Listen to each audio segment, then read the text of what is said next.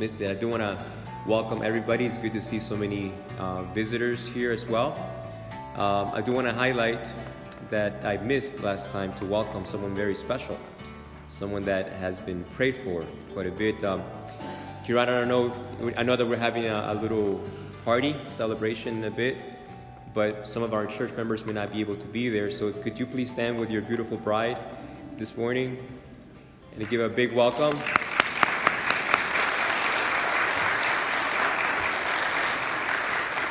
We have been praying for you. We want to extend ourselves as your church family here, your brothers and sisters in Christ, to support and pray for you, you both.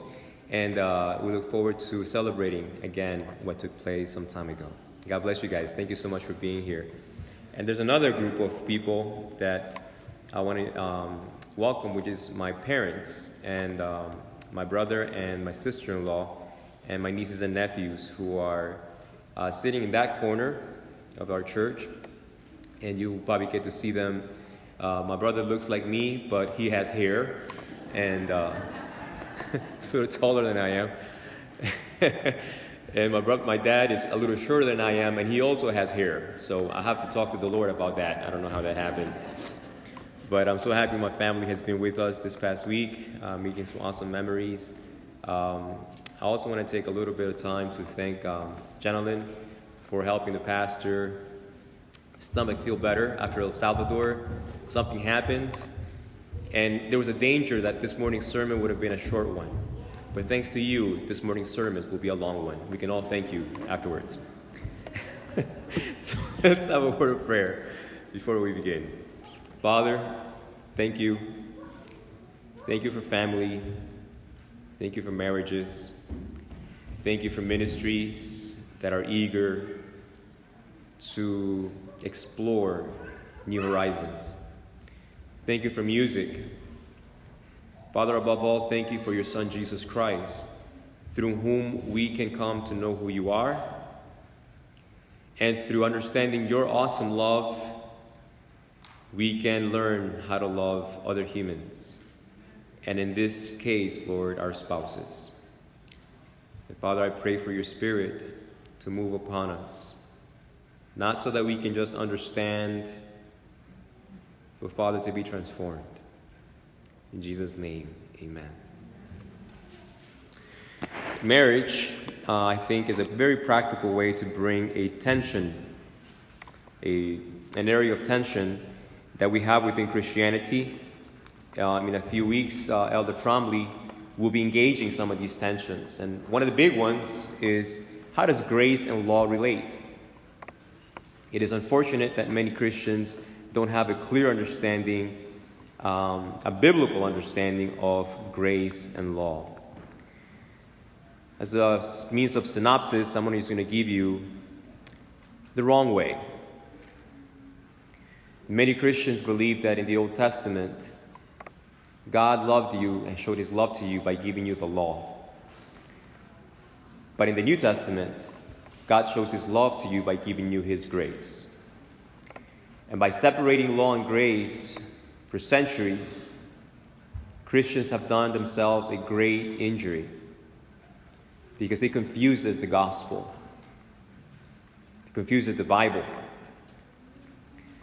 And this morning we're going to be addressing, we need to set that foundation because this morning's sermon is entitled The Law of Marriage. And I'm going to tell you right now that all we're going to do is see that there's a direct correlation between the Ten Commandments that God gave humanity, that these Ten Commandments that provide the context of a wonderful, loving relationship between a human and God, our Creator, are the same laws that enable a human being to show love and sustain a lifelong relationship with another human being.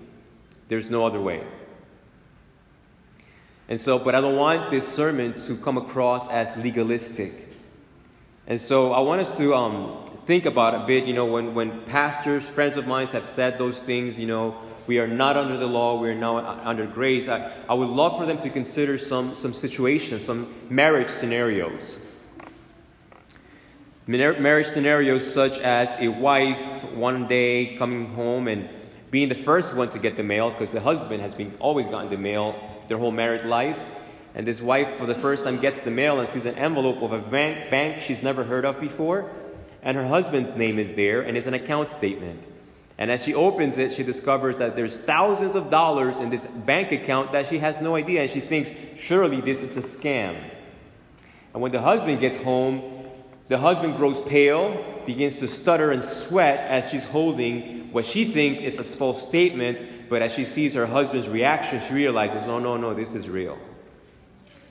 I've just discovered that my husband for years has had a secret bank account in which he was funneling not just his salary, but my money as well. But we're under grace, not under law. What does that mean in that scenario? Or a husband that decides to take an early lunch to surprise his wife and gets flowers, and as he bursts through the doors in his house to surprise his wife, the one surprises himself as he finds her embracing another man. But we're under grace, not under law. How do we apply that? What does that mean? What we don't want it to mean in the marriage, we shouldn't want it to mean with God. And so we want to understand and be consistent in how we apply grace and law. And my contention, my, my presentation, the biblical presentation of it is that grace and law are one and the same, they're not in opposition. The grace of God and the law of God are beautifully intertwined and inseparable. The grace of God would definitely be available for these two individuals in these two circumstances and they're not hypothetical. How does the grace of God approach and relate to these individuals? Well, the grace of God approaches these individuals with this You're wrong. Church, is it, is it right for a husband to have a secret bank account from his wife that he does not, she does not know anything about? Is that right or wrong? Is it right or wrong for a man to find his wife embracing another man? Don't sound very convinced but you know it's wrong. The grace of God is a standard of ethics and morality. And the reason you need forgiveness is because you have done something wrong. And grace will never evade the fact that we've done something wrong, but there's a remedy for it. The grace of God comes in a complete package. Um, we're going to look at some verses real quick. Romans 3:31 says, "Do we then make void the law through faith? Certainly not. On the contrary, what do we do with the law? We establish it. Faith and grace do not throw away God's law out the window. They establish it, but in a very special place. Um, Romans 6:15 says, "What then? Shall we sin because we are not under the law but under grace? Certainly what? Not. These are not ambiguous statements that Paul is stating here. He's very much um, in, in tune with no antagonism between grace and law. And there's one verse that I neglected to put on the slides, which is Romans 8 4. And it says this that the righteous requirement of the law might be fulfilled in us. That the righteous requirement, what the law desires, what the law commands, that the, the righteous requirements of the law might be fulfilled in us who walk after the Spirit, not after the flesh. There's great debate, even within Adventist circles, as to whether, whether we, we can keep the law. God's answer is no, you can't. But what is impossible with men becomes possible with God. And God has devised a way in which you are not asked to keep the law, you are asked to allow God to do something in your heart, which is the work of grace. This is grace summarized in the book of Hebrews, chapter 10, verses 15 through 16. But the Holy Spirit also witnesses to us, for after He, the Holy Spirit, has said, This is the covenant that I will make with them after those days, says the Lord. I will put my what? My laws into where?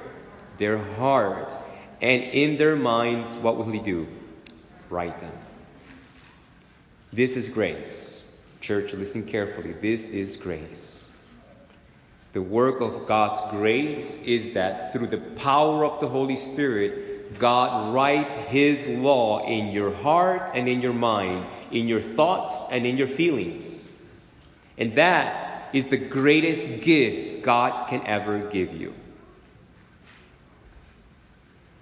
So, when we are going to be exploring right now, is not what you and I ought to be doing, but what we ought to let God work within us to empower us to live out. And it is a journey. It is a journey of growth. So I think we're all familiar with the Ten Commandments. We're not going to spend time reading through them. They're found in Exodus chapter 20, verses 3 uh, through 17. We're going to just looking at the summary and how they apply to our marriage context.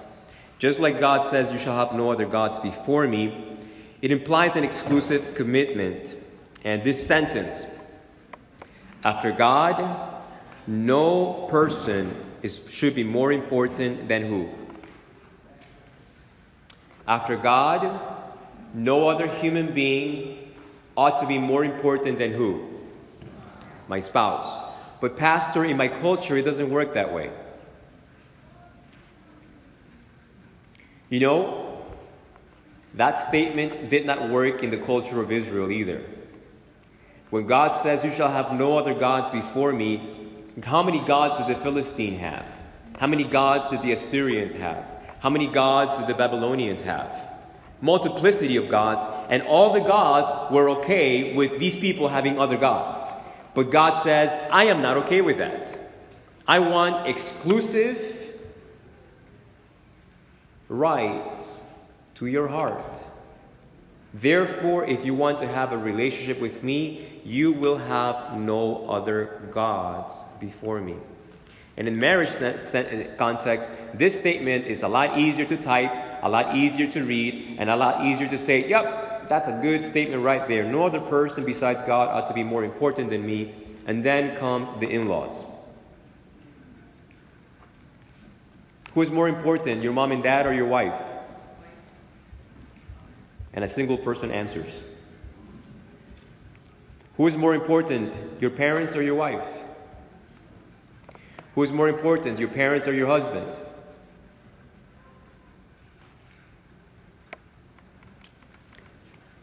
Once you get married, the Bible says you got to leave your parents.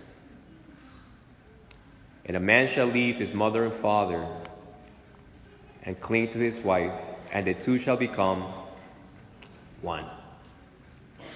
There's no room for more than just the two of them. And us that are parents, I mean, I'll be hearing this sermon someday when my daughter decides to get.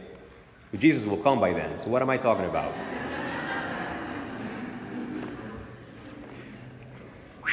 Praise the Lord.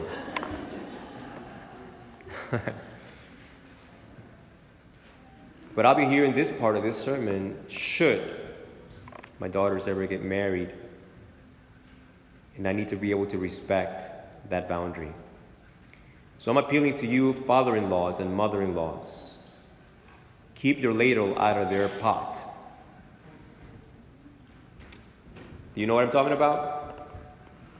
Keep your ladle out of their pot, even if you think the food is burning. Amen? Amen? Because you're, you're damaging that marriage if you do. I'm not talking about if, if, your, if your son or your daughter is suffering physical maltreatment or starvation. Those are extreme situations. But listen, every marriage goes through challenges and every marriage goes through ups and downs, and you need to let people, individuals, work them out. And we're not alone. You, as a parent, if you're seeing your, your kids go through difficult times, rather than sticking your ladle in it, pray for them. Pray for your kids, fast for them, entreat the Lord for them, but stay out of it. This commandment uh, is connected to the next one, which is no other gods before me, no, no images. This image part is related to the first commandment. And uh, we're going to spend switching gears a bit. Um, how, what we bring from our homes into our marriage. We want our husbands to be made into our image of the kind of husband I want him to be, versus trusting God to transform my husband into the man I need him to be. Do you see the difference there, church? And it goes both ways, by the way. Men tend to complain that one of the reasons they don't want to get married is because women always want to change men. You know, I remember as a bachelor listening to a lot of comedians saying that's why they're single. And they don't understand women. You know, women are like, they, they buy a blue car and then they want to paint it red. Why don't you just buy a red car in the first place, right?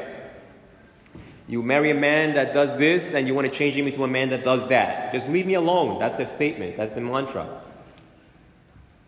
Well, the wanting to change the other person into what you think they ought to be is something that both men and women do.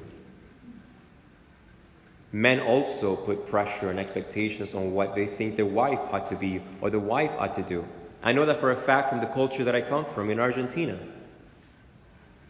In Argentina, some of the images that are presented to young people as to what they should replicate when they get married is the image of the husband sits at home in front of the television while the wife serves him food. Thank you for not saying amen.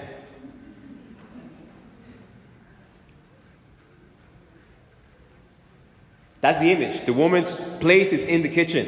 And I, I thought about that in preparing the sermon as I was making brownies for my daughters. I began to think, what would my uncles in Argentina think of me with my apron here mixing, you know, looking at recipes and so hot in here? I'm not, I wasn't barefoot and I wasn't pregnant, but, you know, I was a Latino man baking in the kitchen and then doing dishes and helping fold the laundry. And that's willingly. But that's not the image that I grew up with. And so, the Word of God, the Ten Commandments, in the same way that the transgression of this law is sin, and the wages of sin is what? The wages of sin is death. To break the law in the commandment of marriage is to cause this marriage to begin to die. And me trying to force my spouse to become something that they don't want to be or shouldn't be, I'm trying to impose on them what I think a wife needs to be. I'm trying to impose on him what a husband, what I think a husband needs to be. When I really don't have a good model to begin with. Who, is, who invented marriage? Who is the only one that knows what a husband ought to be? Who's the only one that knows what a wife ought to be? So let God work on your husband. Let God work on your wife. Don't try to change because really changing someone into your own image is idolatry. And it's self defeating. And it's self frustrating. Because should you, hypothetically speaking, should you accomplish your goal of fashioning your husband or fashioning your wife just the way you would want them to be, you will be disappointed with the end result. You will be disappointed with the end result. We don't know what we need, and what we want is transient, it changes with time. I want to speak, um, it, there's two books, by the way, this whole concept of the Ten Commandments comes from a book called Marriage Covenant by Sam, Samuel Bacchiocchi. I highly recommend that you will only be able to find it used. That's how I found it. But there's another one um, called The Meaning of Marriage by Timothy Keller. Um, I would highly encourage you, whether you're in a Christian marriage or not Christian marriage, both books will help you tremendously. In the book, uh, The Meaning of Marriage, uh, Timothy Keller quotes John Tierney, who is a uh, secular columnist for the New York Times. This article came out in um, February 12th, right before Valentine's in 1995. And here, Mr. Tierney, um, he recounts, he, he moves around very professional individuals in the Manhattan area of New York.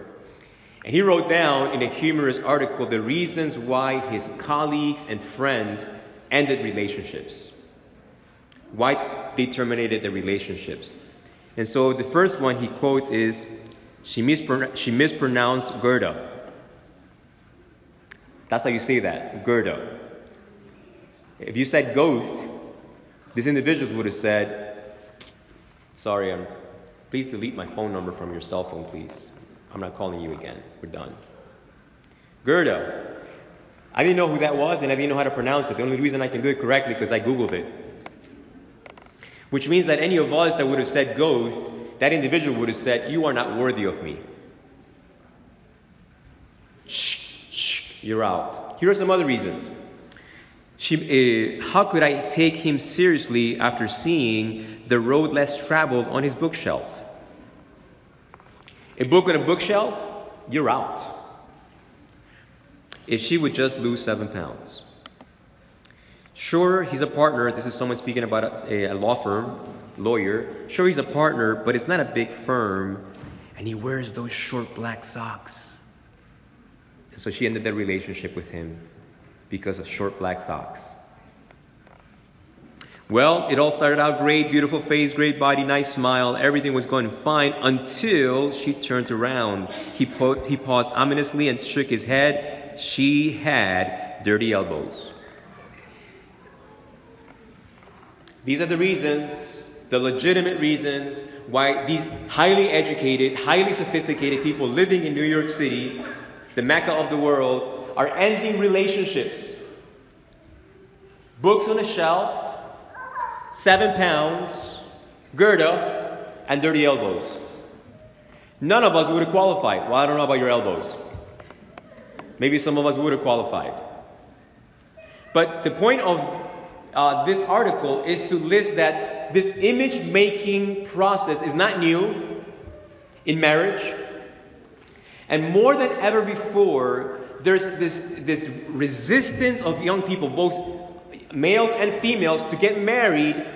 And it's not, you know, I haven't done, finished my career. These are individuals that their career is done a long time ago. They're successful, they have money, they keep dating, they keep dating, they keep meeting people, they keep going to places, but they never land the plane because they have become idolatrous. Many of these young individuals, many of these 30s, 40s, and 50 year olds that are bachelors, not all of them, but many of them, when they're given the reason as to why they haven't married yet, is because they haven't found the perfect one. But their perfect one does not exist. That perfect individual they're searching for is an image they have created in their mind that no human being could ever fulfill. To conduct a me marriage requires to completely two completely well-adjusted, happy individuals with very little in the way of emotional neediness of their own or of their own or character flaws that need a lot of work. The problem is there's almost no one like that out there to marry. This will indeed require a woman who is a novelist slash astronaut with a background in fashion modeling. That's the standard. Anyone here qualify? These dirty elbows, Goethe, seven pounds. That's just the tip of the iceberg of a society in which, through secularity, is placing such a high standard of expectation as to what my partner ought to be that no human being will ever, could ever achieve it. All the while, as they are looking for this perfect individual with this such high standard, at the same time, one of the attributes they want this human to have is that they will accept them with all their imperfections and they will not try to impose on me any changes that I need to make.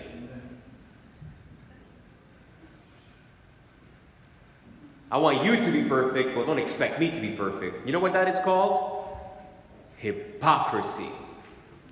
And there's nothing that makes us more hypocritical than idolatry. And this is speaking about single individuals and they're resist- being uh, re- resistant to entering to a marriage covenant. But those of us that are into a marriage covenant need to guard ourselves from idolatry. Because one of the things about idolatry is that you never will end up with just one idol. Once you have one idol, you'll begin with two, three, four, and all of these commandments are connected. Paul connects idolatry with the, the commandment of covetousness. And if you're starting to think that you've married someone that does not fit your image, I thought my husband was going to be like this. I thought my wife was going to be like this always. You know, a wrinkle free wife. I thought that's going to be my wife. Your expectations of your wife, your expectations of your husband, you need to guard yourself that they're not idolatrous because through that idolatry, you will begin to covet other people's husbands. You will begin to covet other people's wives. Maybe not necessarily to start a relationship with them, but certainly to give you enough reasons to be discontent with the one you have. If you break the commandments, the breaking of the law, which is sin, brings death. Not taking the name in vain, this is a commandment that is pretty self explanatory. Um, we're not commanded, we're commanded to not belittle our spouses, whether in public or in private. And this belittling also applies to what sometimes I've seen um, in Hispanic culture, African American culture, Korean culture, New Zealand culture. Uh, what I'm trying to say is that all of us do this. All of us will say something about our spouses and then say, was just joking. What are you so mad about? It was just a joke. My wife and I were starting to date, and my wife said something, and I told my wife, she said a joke to me. I can't remember if it was about me or what, but I told my wife, there's always truth in every joke. There's always truth in every joke. And by you saying, I'm just joking, I'm just joking, you're just realizing, oh, I, I crossed the boundary, I'm, I'm going to back up. But what you said, you meant it. What you said, you meant it. And your joke that you thought was funny actually hurt your spouse. So, humor that is at done, done at the expense of your spouse, whether private or public, don't do it. But my culture, take your culture, put it in the toilet, and flush it. Amen? Get rid of those excuses. Get rid of this is my American culture, it's my Hispanic culture. You are a Christian. Your culture is in heaven. Start detaching from the ones down here. Amen? Especially for the sake of your marriage, especially for the sake of your spouse. Remember the Sabbath day? This one, my wife, the Lord used in tremendous ways to help me. I thought we live together. We're going to see each other eventually. And that, that counts. My wife was like, No, honey, we need to actually make time for each other. But you're sleeping next to me for like 10 hours, 8 hours. Isn't, doesn't that count? no. That doesn't count as time together. God has placed a special regular time to meet with us in His tablets of stone. How many specific regular times do I have marked in my calendar with my spouse's name on it? It won't just happen. And if you have not realized how fast paced of our society has become, if you don't carve out time for your spouse, you won't have time with your spouse. And if you don't have time with your spouse, you're spending time with idols. That's the, the consistent uh, paradigm from the Bible with regards to Sabbath keeping in Israel. Whenever Israel became idolatrous, the first thing that suffered was their Sabbath keeping, their time with God. Why were they not keeping their time with God? I'm reading through the book of Nehemiah. I've been sending these messages. I don't know if you guys have been receiving them through WhatsApp. And I've been inviting you to join through the Bible reading throughout the year. Go, just finished uh, Ezra and Nehemiah this past week. And in the midst of this reform of trying to rebuild the temple, these leaders were, were amazed at how quickly people were having disregard of the Sabbath business, money, money. I gotta make money. I can't lose my job. I gotta make money. And so, Sabbath, there are other gods when Sabbath is not at the center. And if time with my spouse is not a priority enough to put and say, no, this is the time that my spouse and I, even if it's pillow talk, even if it's pillow talk, is because I'm spending time with television, entertainment, job, career, something else. Something else is taking the time that you ought to be investing with your spouse. There's nothing more costly, listen carefully, church. There's nothing more costly, more valuable, or of more personal worth that you can give your spouse than what? Your time. Your time. It's the highest demonstration of love. Commandment number five says, Honor your mother and your father. We've already talked about this. As a married persons, we assume responsibility for our parents, but no longer to our parents. We may ask our parents for counsel, we may ask for advice, um, we ask for their prayers, but ultimately, married couples need to make decisions themselves, must establish consistent and clear boundaries. The commandment to not murder, it's, you know, not as clear. Uh, of course, you shouldn't murder your spouse. It's not that that part's not clear. But well, how do we get there? In Matthew chapter 5, Jesus says, It has been told, told to you of old that you shouldn't commit murder. But I tell you, if any of you is angry,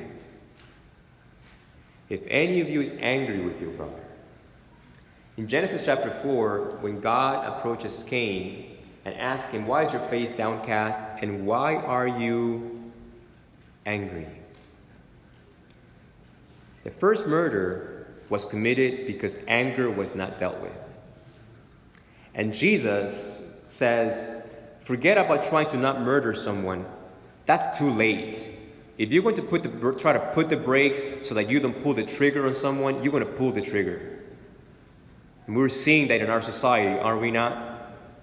Person getting pulled over by a police officer and just goes off into a rampage of pulling trigger, that's rage inside that person. There's anger inside that person. And it's been there for years. The book of James says that anger is like a raging fire, a fire that starts small, but someone has allowed it to go out of control. And you can be bringing that anger from your own home, from your childhood. You could be bringing your anger from outside of the home from frustrations in your profession, from financial pressures, etc. The Bible does not forbid us to be angry, but the Bible says, be angry, but do not sin. You need to take your fires of anger to the Lord because the water of the Holy Spirit can quench that unholy thing growing inside of you. But if you leave it unchecked, if you do not bring in and tell the Lord, Lord, I'm angry, I'm not even sure why I'm angry, but certainly I'm angry. I am short tempered. I am quipping. I'm biting. I'm poking. I'm, I have the symptoms. In Spanish, we say a saying where there's smoke, there's fire. And if there's smoke coming out of your ears, there's a fire in your heart. If there's smoke coming out of your mouth, there's a fire in your heart. Don't deceive yourself. I just read this past week a statement by a friend uh, named Sarah McDowell. It says, If the words and the actions don't match up, believe the actions. If the words and the actions don't match up, believe the actions. I'm not, hung- I'm not angry. I'm not angry. Bam, boom, bam. I'm not angry.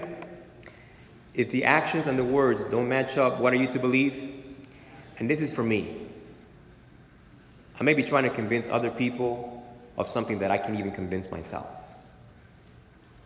And anger is the first emotion that is listed in the scriptures that ended up with murder. And I may not, may not ever pull a trigger with my hand, but I can certainly pull my trigger with my tongue. And Satan can make your mouth into a machine gun, into a destructive, weapon of mass destruction. Jesus says, By your words you will be justified, but take note that by your words you also will be condemned. The commandments are there because they're real. And when we break these commandments, we suffer the consequences. So the idea, like I said at the beginning of the sermon, the reason we took that little preamble is not for you to go home and now say, I gotta guard my mouth. I gotta no, no, no. You need to let the Lord write His law in your heart. What we are reading right now, it is utterly impossible for you to even come close to ever keeping anything of what we're talking about, myself included. This is a miracle of the grace of God in your life. This is the only way this is going to happen. God can quench and heal whatever is producing the anger in our lives. And forgiveness is a core component of it. Forgiveness has to be part of marriage. Forgiveness is a must. Uh, Ephesians 4:32 says, "And be kind to one another, tender-hearted, forgiving one another, even as God in Christ forgave you." Colossians 3:13 says, "Bearing with one another and forgiving one another if anyone has a complaint against another, even as Christ forgave you, so you also must do." And I paused here at the Monroe Church earlier this morning, and I'm going to pause right here to say this. Yes, you must forgive. But listen carefully, church. If you find yourself in a physically, verbally abusive relationship, you need to get out of that relationship. If you're married to someone that is continually belittling you, cutting you down, and insulting you, and degrading you, and you're destroying your self esteem, you need to get out of that relationship. Doesn't necessarily mean you have to divorce that person, but you need to remove yourself, physically remove yourself from that place, dear sister, dear brother. But mainly, unfortunately, the trend in this has been men being the perpetrators and women being the victims. And, dear sister, possibly dear brother, if you're in a home where your spouse has crossed that boundary of physical abuse, you definitely need to leave and don't be afraid to call 911.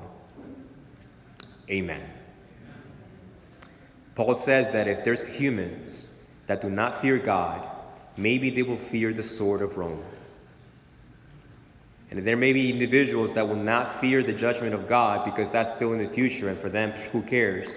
But they may fear the, the police officer who's going to handcuff them and throw them in jail for a couple of years.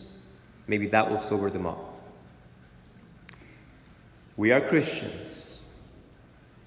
But even as Christians, love has boundaries. And if you find yourself in these situations, talk to me, talk to the pastor. We have uh, male elders. Praise the Lord for our female elders that we have in our church as well. We have deacons and deaconesses. Do not stay in a, such a relationship. God is not expecting you to. This summons us to be faithful in our marriage covenant by refraining from illicit sexual acts or thoughts, of course, speaking about no adultery. There are components to this. This involves not seeking sexual experiences outside of marriage, and that word seeking is synonymous with this, friends. Both you that are bachelors should be listening, or bachelorettes, because this is a habit that people pick up when they're bachelors and it carries over to when they're married, and it is the habit of being flirtatious being flirtatious. Flirtatious is idolatry. Flirtatious is um, emotional ADD. You need to constantly have men tell you how pretty you look, how wonderful your hair is, how wonderful that new dress looks on you. This is, and it enslaves you. And it goes both ways. Men also crave that. And when you're single, you may be able to drop a line here. You may be a smooth operator with the ladies. But that doesn't stop when you get married, and that habit will carry over.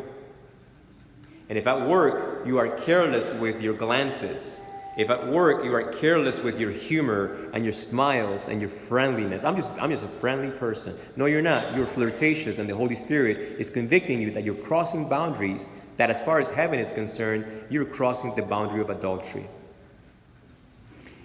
And of course, that never happens in church.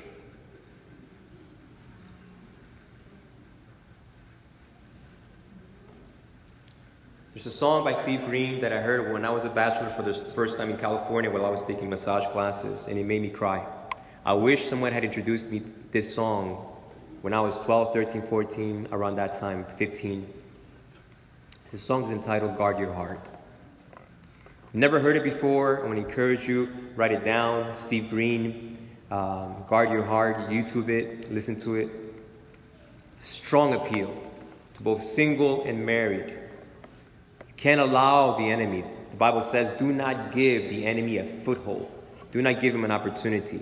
He wants to destroy, not allowing the attractiveness of members of the opposite sex to become deliberate fantasies of intimacy in our minds.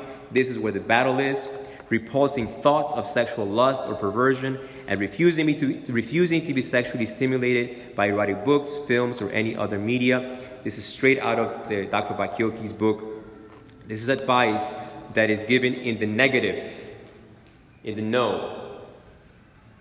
And you know, Jan gave the children a story of a children's story in that sometimes there are things that you ought to be afraid of, and it's not a bad thing. And sin is something that we ought to fear. The, the crossing of these boundaries are things that we ought to fear um, because they will not bring blessings, they will bring plenty of heartache. But let's spend time looking at sex in the positive. Um, this is something that you can actually use to for yourself, of course, but to explain to friends, colleagues, children, grandkids that are of age. In regards to helping children, teens, young adults visualize sex, conceptualize it in a biblical way. And you need to let them know, first of all, that God created it. And God did not make it into a dirty thing. It's a beautiful gift. Sex is a beautiful gift that God has given us. But sex, listen careful, church. This is important. Sex is the medium in which to express self giving love to your spouse. That may sound like a simple illustra- uh, sentence. When I read it in Dr. Bacchiocchi's book, I read it and I didn't even bother underlining it until I read it for the third time and then I got it. And it's all highlighted now. In the world, in the movies, in the culture, in the music, the man, the reason a man approaches a young lady and says, Wow, I've never seen you here before. What is your name? Can I get your number? You must get asked this all the time. Are you a model? La la la la la. All those nauseous, nauseating things that men will say. And I'm going to teach my daughter all those lines. She's going to know them and smell them a mile away. Link has all of this too. The former nurse, social work, Holy Spirit, praise the Lord. But I'm going to tell my daughters, honey, there's only one goal this individual has with you. It's your body. That's it. That's it. Sex for them is the end. Sex is the goal. And it's because this, is this society with singers like Ariana Grande and Eminem and all the, I don't know who's in style anymore. But Chubby Checkers, whoever, whoever, right? It's always been like this. It's always been like this. I was listening to a song in a pizzeria about the boardwalk, under the boardwalk. What? Under the boardwalk? What's happening under the boardwalk? What are you doing down there that you can't do up here? It's always been like that. There's always been that, that desire, that, that, that lie. That the highest goal you can achieve with another human being is to take their sexuality, to use their sexuality. And it's there. Sex is not like that, and I hope this illustration helps you. This is sex. I don't know what it says, I'm not going to read it because I'm like. Sex is a piece of paper. Now let's pretend that I take this piece of paper and I fold it and I put it inside an envelope, I put an address and a stamp, and I mail it blank to someone else. What have I done? What have I communicated? What have I communicated in a wordless piece of paper? You tell me, what have I communicated? Nothing. I have done nothing. That's sex without commitment. That's sex without God derived love. You know, if I'm going to do this, if, if I'm going to express something, I'm going to take a piece of paper and I'm going to put a name to begin with. A name. Just one. And then I'm going to begin to express my thoughts, my desires, start to reveal this is who is writing to you. I am like this, and I am like that. And there's going to be many more letters like this coming your way. I would love to know this about you, and I've noticed that about you. And these are the things and the thoughts that I have, and, I haven't been able to stop, and I really want to, and yada yada, and yada yada. And what do I put at the end? My name. I know we have done text, we may have forgotten how to do letters, right?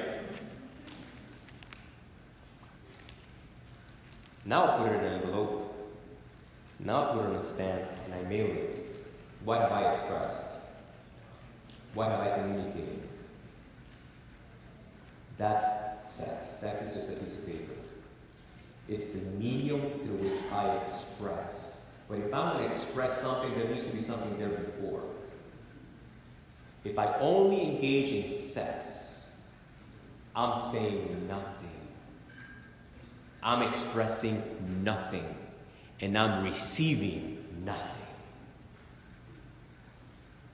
Just wasting paper. Sex is how you tell your spouse, I'm committed to you alone. You are the only one. I have no other gods before you. I have nothing between, only God. But after God, it's only you. That sex. And the world has no clue, no clue how to use this gift. This is what I want you to carry in your minds.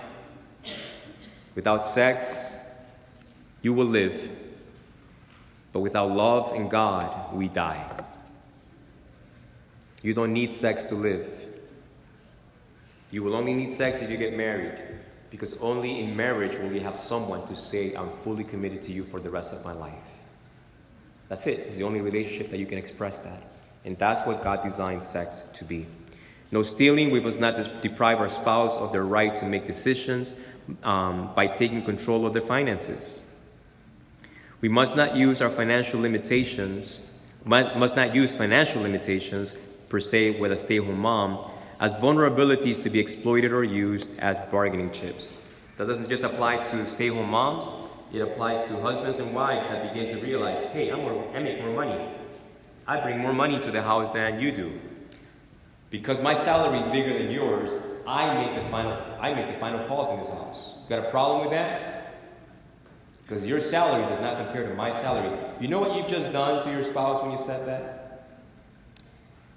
You are less valuable than me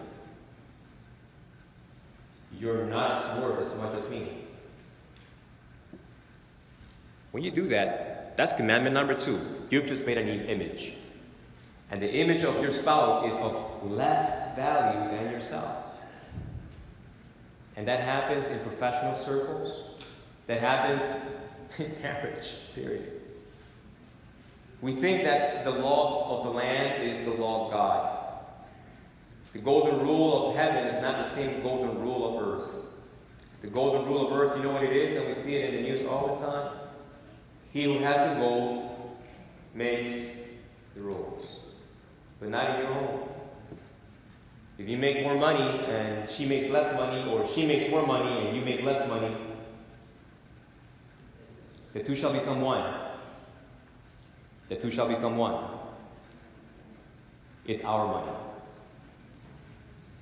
And I'm not going to use that as leverage when we want to make a decision as to where we're going to vacation, what we're going to buy, what kind of car, all those things. Those decisions are not made based on income. They're, ba- they're made based on grace, prayer, and the wisdom of God. None of those other methods work. We must not steal our spouse's dignity by stealing their individuality and freedom, which we do. You destroy the person's dignity when you point out that they make less money than you. You just made them less valuable, and that is a lie. In fact, individuals that think that way have lost sight of the cross.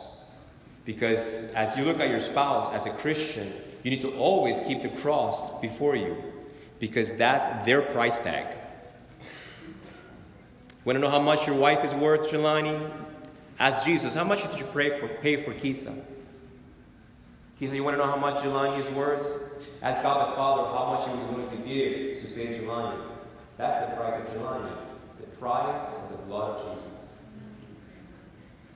So when you start having that sense of value, that economy as to what how decisions are made in your home, it brings healing, it brings equality, it brings love, it brings respect. It restores dignity. Everything the opposite that the world wants to take away. Bearing false witness, breaks, uh, we break this commandment when we speak evil of each other, misrepresent our motives, misquote our words out of context, judge our motives, or criticize efforts to improve. Again, this is straight out of uh, Dr. Bacchiocchi's book, which it's not that much that we need to say about this. How I talk to my spouse. It's a lot about how I keep this law, what is written in my heart. We must learn to listen and make sure you're not focused on what's being said and not what you think the other person is going to say, nor on what you're going to respond. We must learn to ask questions. We must learn to listen. That's what James says. Quick to listen, slow to speak. We may be able, we may have, we may be able to temporarily modify behaviors, but only God can transform our hearts. So, this idea of coveting embodies everything else. This idea of coveting is the fruit of idolatry. You had an image of your wife? How disappointing. You've heard me tell you this illustration many times, but it bears repeating. I asked bachelors, single friends of mine that are considering marrying their significant other, and I asked them, Do you really want to know if God wants you to marry this person? Of course I do. That would give me so much peace of mind to know that 100% God has confirmed that she's the one. He is the one. If, I could have that certainty, Pastor, I could face anything. Well, I can only think of one instance in the Bible. There may be more, and you can share those with me, but I can only think of one instance in the Bible in which a married couple knew 100% that God wanted them married. Let give you hints. There were cameras involved in the process. Were 10 of them. And there was a well with water. Anyone want to take a guess what story I'm thinking of? Isaac and Rebecca. Eliezer prayed, Lord, here's a sign. She's going to have to water all my camels, right? Priscilla, that would be a hard prayer to fulfill, right? Man, that's like 500 gallons. Who knows? A lot. But Eliezer says, I thank you, God of my master Abraham. You've answered. This is beyond any question or any doubt. This marriage, verified, and certified from heaven.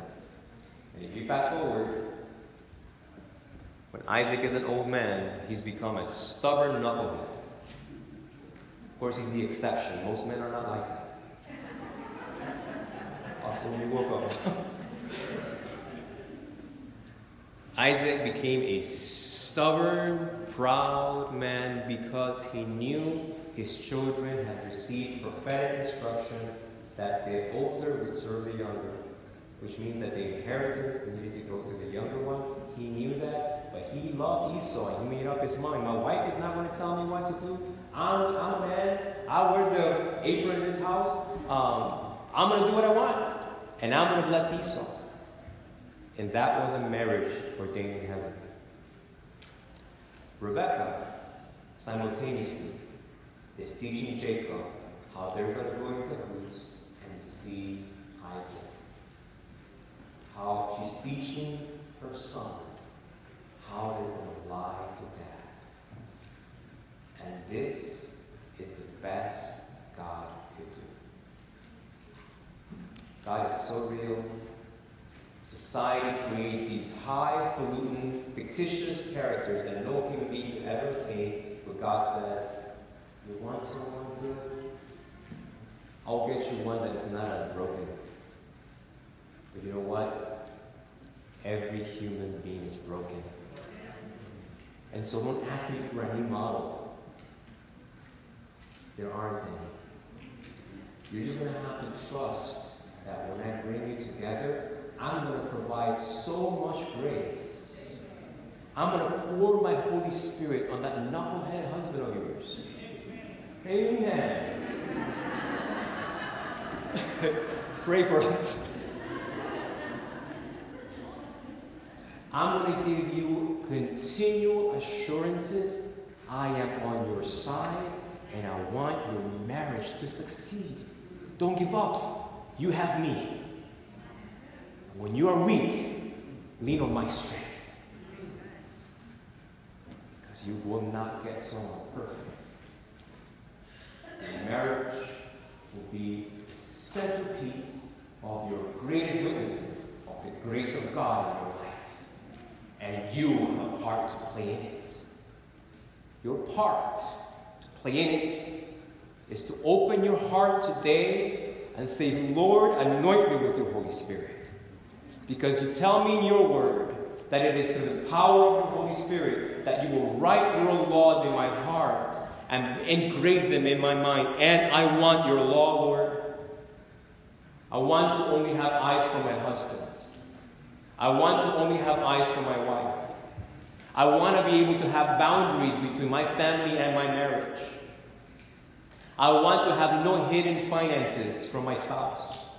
I want to have transparency when it comes to financial decisions.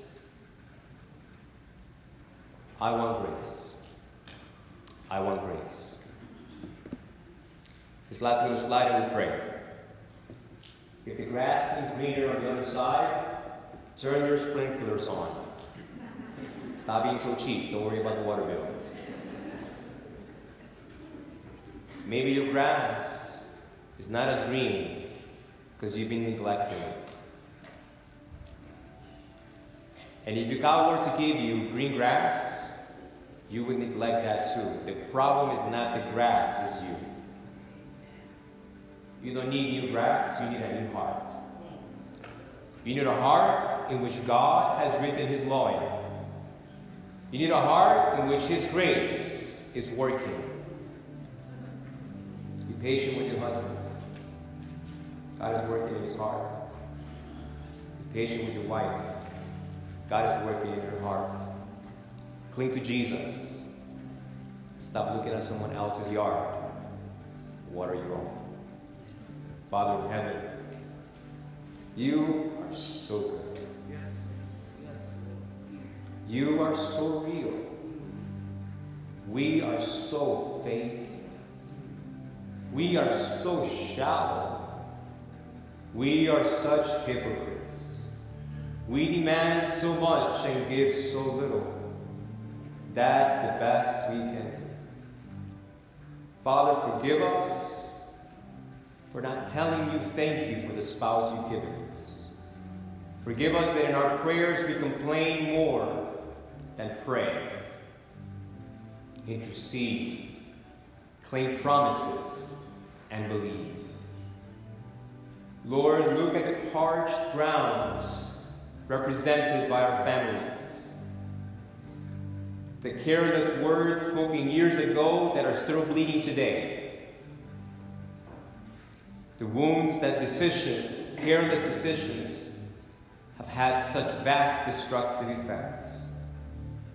Father, there's a promise in the Word of God, in your Word, that I want to claim on behalf of all of us, Lord. Found in the book of Joel that says that you would restore the years that the locusts have eaten. The years of our foolishness, the years of our pride, the years of our sin, the years of our rebellion, oh Father in heaven, forgive. And Father, by your grace, give us a second chance in our marriages. Give us a second chance in our homes. Give us a second chance at life. Allow us, Father, to experience your grace. Father, we don't want this, I don't want this to be a good sermon preached, a good sermon heard. Father, we want this to be a sermon that we live. That we live because your Spirit lives in us. And moment by moment, day by day, we submit and surrender as you seek, seek to fulfill your promise to write your law in our hearts. Write your law in my heart, Father. Write your law in the heart of my wife. Write the law in the heart of my brothers and my sisters. You promised us. Claim it. Not because we deserve it, because we desperately need. In Jesus' name.